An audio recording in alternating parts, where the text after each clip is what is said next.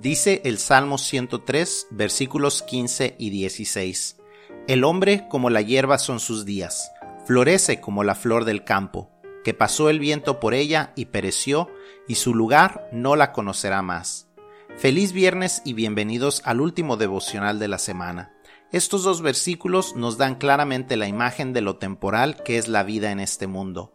La vida se va tan rápido como la vida de la hierba. Un día estamos aquí creyendo que nos queda mucha vida y al siguiente nos estamos dando cuenta que nos quedan muy pocos días. Y si no tenemos cuidado, al morir no dejaremos huella. La única manera de dejar una huella que perdure después de que nosotros nos hayamos ido de este mundo es viendo más allá de nosotros mismos. La gente que es recordada es porque hizo algo por el prójimo.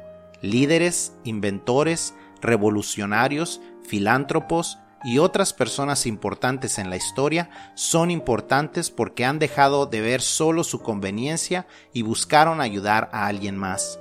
Dios nos hizo para salir más allá de nosotros mismos. La vida no se trata de solo obtener lo que nosotros queremos.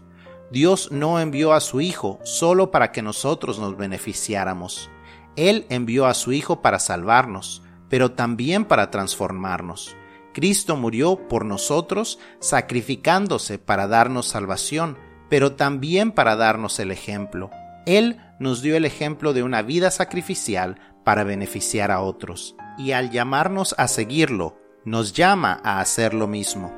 Nuestros días en este mundo se van más rápido de lo que deseamos, así que no desperdicies tu vida buscando solo tu beneficio, solo tu conveniencia. La persona que muere con las mayores riquezas está igual de muerta que el vagabundo que murió sin nada.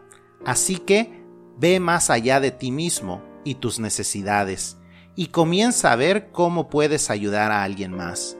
Primero, compartiéndole el mensaje de esperanza que solo está en Cristo. Y segundo, ayudándole en alguna necesidad.